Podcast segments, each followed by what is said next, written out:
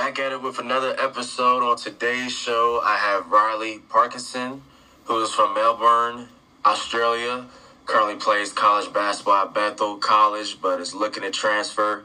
Not only does he play, but also has a huge following with his basketball training as well. What has the offseason been like for you, Riley? And how is it, you know, training with an NBA trainer?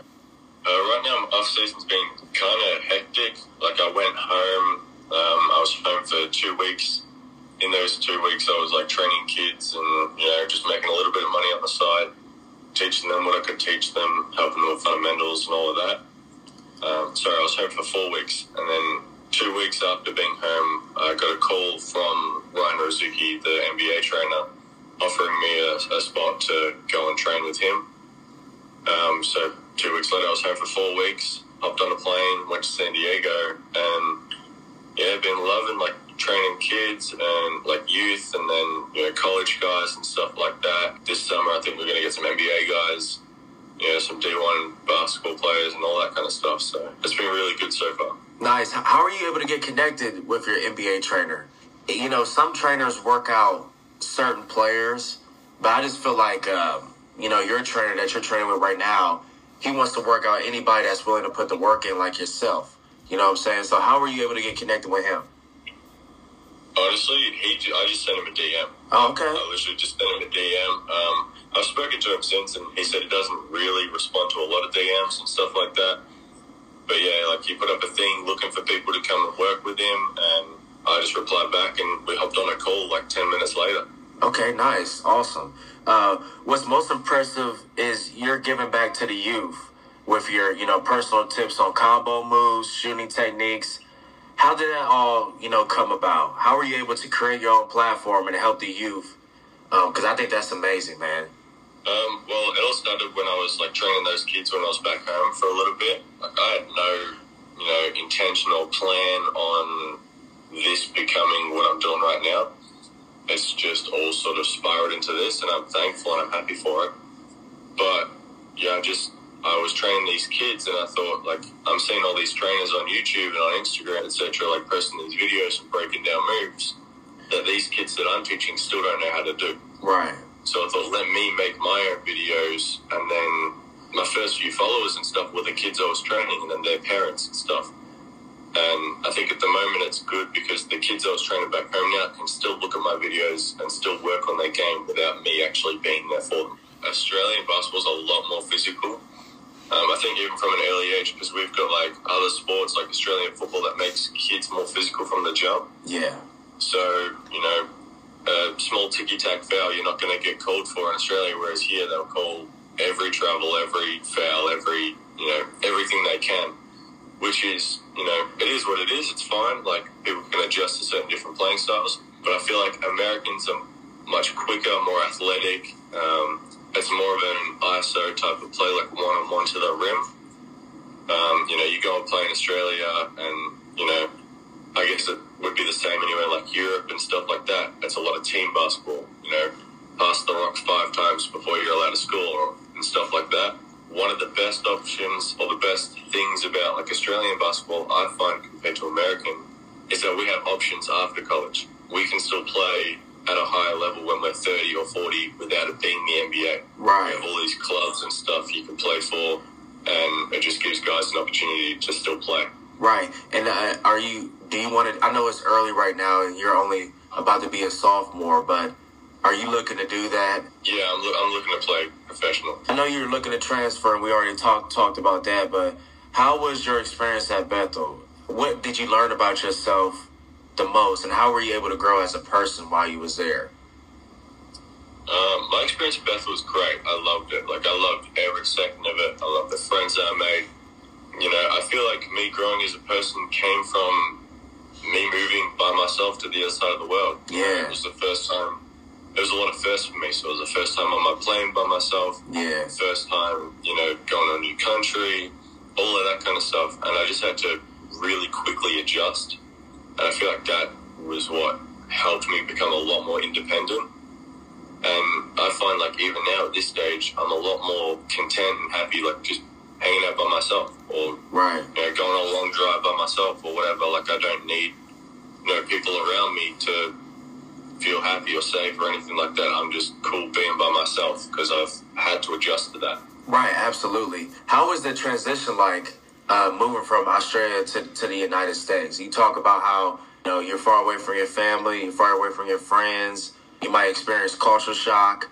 So, like the hardest adjustment you had to make with yourself. But I want you to elaborate on that a little bit more, so the so the listeners can understand the experiences that you went through when you was making that transition. At first, like emotionally and stuff, I was cool. Like I was ready. I always wanted to go to you know the states, play basketball. So like I wasn't even thinking about back home for the first three four months. Okay. I was just having the best time of my life. But then it sort of takes a toll on you when everyone's going home for Thanksgiving or everyone's going home for Christmas. Right, right. You don't know where to go. So myself personally, I meant to go home for Christmas, but everyone else was going home, and then I just got a little bit homesick around that time. So then I went home. I, I paid, you know, a little bit extra money to get home just because I felt like I needed that little reset before coming into the second semester. hmm But, you know, for the most part, like it was a really easy transition for me. I feel like because I had to adjust so quickly to being independent, I didn't need I didn't need to be home. I didn't need to speak to my family every day. I could just do me. Any mental challenges and adversity that you face? You know, if so, how are you able to attack those challenges and overcome them? There's always going to be mental challenges, like going to college and then playing a sport in college. Um, you know, you've got, you know, trying to make the starting spot or try and make the varsity team or what, what have you, you know. Everyone's got something they're trying to work for, and it's all mental challenges. Like, you know, you'll have six assignments you got to do, plus you've got practice and weights and this, that. Like, it's really easy to get burnt out. So the mental challenge is just, you know, getting your own individual workouts in, getting a run in, getting an extra lift in or whatever to be able to create that separation from other guys. I feel like that's probably the biggest mental strain that you can have is um, it, it'd be really easy to get stuck in a routine of just go to class, go back to your dorm, Right. go to practice, go back to your dorm, sleep, eat, whatever. But you sort of need to push yourself past those limits and put yourself in uncomfortable situations where you are working out, you know, an extra two times a day on top of practice. So, speaking of mental challenges, what is mental health to you? What is your view on it, and how can we change the stigma in the sports industry? Uh, mental health is a really big thing in the sports industry, and it's, I feel like it's bigger than a lot of people think. You know, a lot of people think that athletes are just, you know, super strong physically, mentally, you know, emotionally, and they can get through anything, or that they just play a sport and there's no emotions behind it. But you know, mental health is a really big thing, man. Like, you know, you'll notice, I, I see it every day, like in the gym when I'm training kids, like if they've had a bad day at home or something's going on at home, it translates to the basketball court straight away Right. you can see it. So I feel like just as coaches or trainers, you know, any sort of role model in the basketball field really need to like take that extra step and just checking in with their players and checking in, taking like, you know, even if it's college coach or whatever, and just taking you guys out to lunch or something, it can get strenuous, you know, just going to practice some weights and all this, and you feel like there's no, there's no break. Switching topics a little bit. Any goals do you have for yourself for the upcoming season? I know that you know you're gonna have a little little bit of change of scenery, but wherever you end up at, um, and I hope it's the best situation for you possible, brother.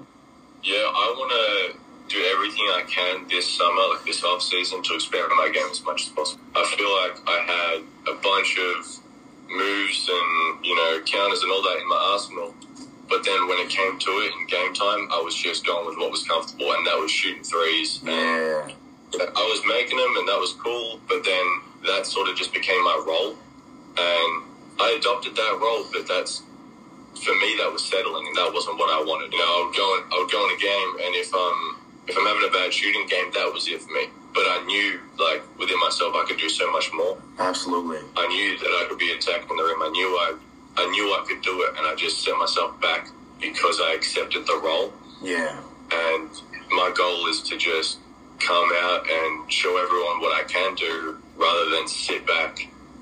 You know what I mean? Right. And was that one of the reasons why you wanted to transfer, Riley? Because they they try to marginalize your role on a team and what you could do. Was it that's just like you because you said like you only shot threes and you did a lot of combo combo moves during the off season and you didn't do them in the game. And then when you shot threes and you wasn't making them, uh, was your coach wasn't playing you because uh, you was just shooting threes and you was just known to shoot threes and he wasn't making them and he was kind of like, because if you're not shooting threes, um, then coaching staff might think you might be a liability in other key aspects. Was that the reason why? It seems like you have all the self confidence in the world to improve your game in each key aspect uh, of basketball. You're not just a three point shooter, like you just said. You can do all these things, but why were you not able to do them in the game? Why, why do you think that? Was it a mental? Was it a mental part that you couldn't get over? I think it was both. I think when I first got to college, I was I was holding like a ceiling on myself. Yeah. Where I was like, all right, I put college basketball like on a pedestal, mm-hmm. and I was like thinking to myself, all right, well, if I can just shoot threes and I can make threes, then all right, the coach will be happy and I'll be able to get some minutes. Right. Uh, when I first got to college, I think for myself personally, I put it kind of on a pedestal, like college basketball as a whole. Mm-hmm. And I was thinking, damn, I wonder if these moves are going to work against, you know, these high level of dudes. Right. So then, you know, I catch the ball, I, I shoot that the first couple of weeks in practice, and like it's going in. And then I remember we had like a sit down meeting with the team, and coach was going over all our roles and stuff like that. And he pointed at me and he said, You're our shooter, you've got the green light um, I want you to shoot that ball every time you catch it and you're open. So I was like, all right, right. that, that works for me. Mm-hmm. But then, you know, it gets to points where like I get, you know, a defensive rebound or something, got to dribble it up the court, and I'm getting, you know, told by my teammates I need to pass the ball, pass the ball, or whatever like that. Um, and then, you know, it just got to a point where it was just me sitting in the corner or yeah, you know, sitting see. on the wing waiting for a catch and shoot. Nah, nah. See, I was I, am I'm going by what you're saying. I wasn't there, but I, I just feel like as a coach, you got to get more out of your players. I mean, you don't want your players to be stagnant to the point where you're not doing nothing but sitting on the corner and shooting. How are you going to be able to establish a rhythm, Riley, if you're doing that? You know what I'm saying? Like, I'm not trying to bash the coaching staff, you know what I'm saying? And I wasn't there to see it. But based off what you're saying is you sat in the corner and they wanted you to shoot threes all game that's not going to help develop your game. So I think it's hard for players to. I think it's more of like a mental toll with players. Players can be really good in practice, but they don't do the stuff that they do in the practice in the game. Sometimes it's a part of coaching, and other times it's just a part of the player taking the uh, you know accountability steps to to overcome those problems and do what he's been doing in practice and translate it to the game. Once you knew your knew your role on the team, were you at times looking over your shoulders every time somebody was at the scores table when you missed a couple threes?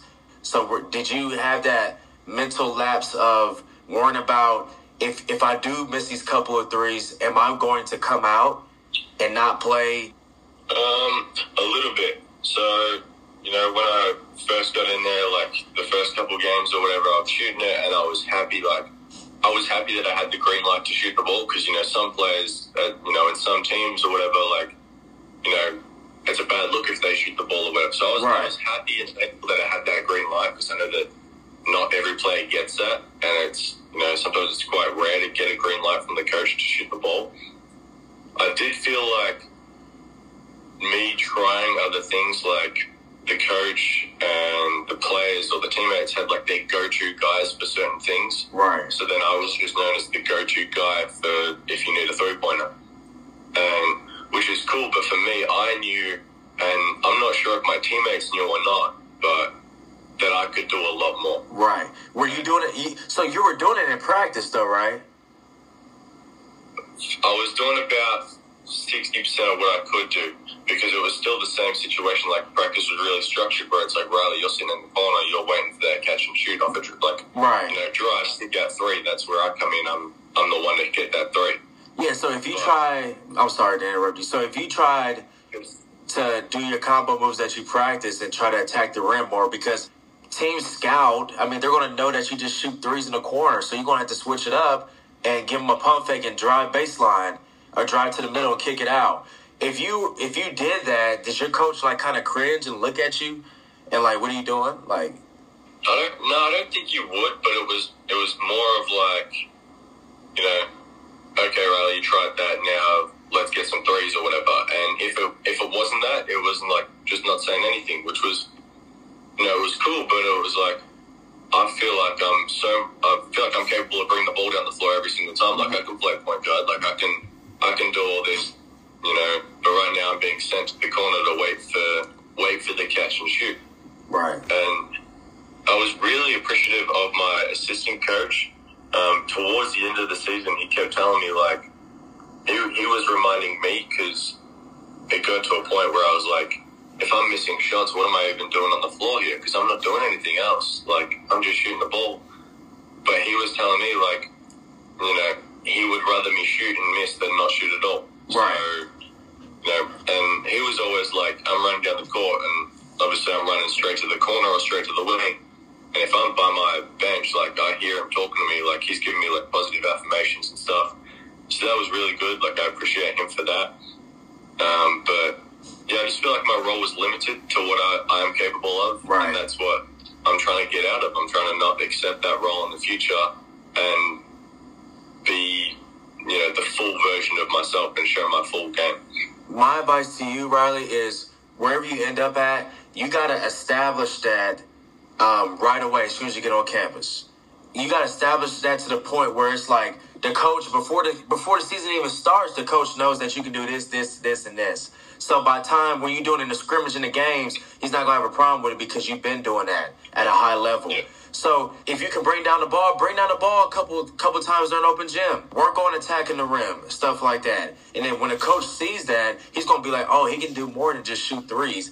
But you gotta, and if you're not hitting shots, be a hound on defense to the point where if you're not scoring anything, if, if you don't have any points, that that means you, you can expand your role. You know what I'm saying? Then then you can not feel marginalized with with the position that you're in as a player. But thank you for answering those tough questions. I, I was just really curious because, you know, I went through the same thing and I was put in one spot.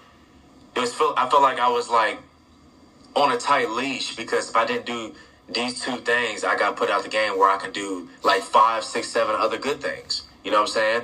Um, but before you graduate college, what kind of effect did you want to have on your teammates? What legacy do you want to ultimately uh, leave behind?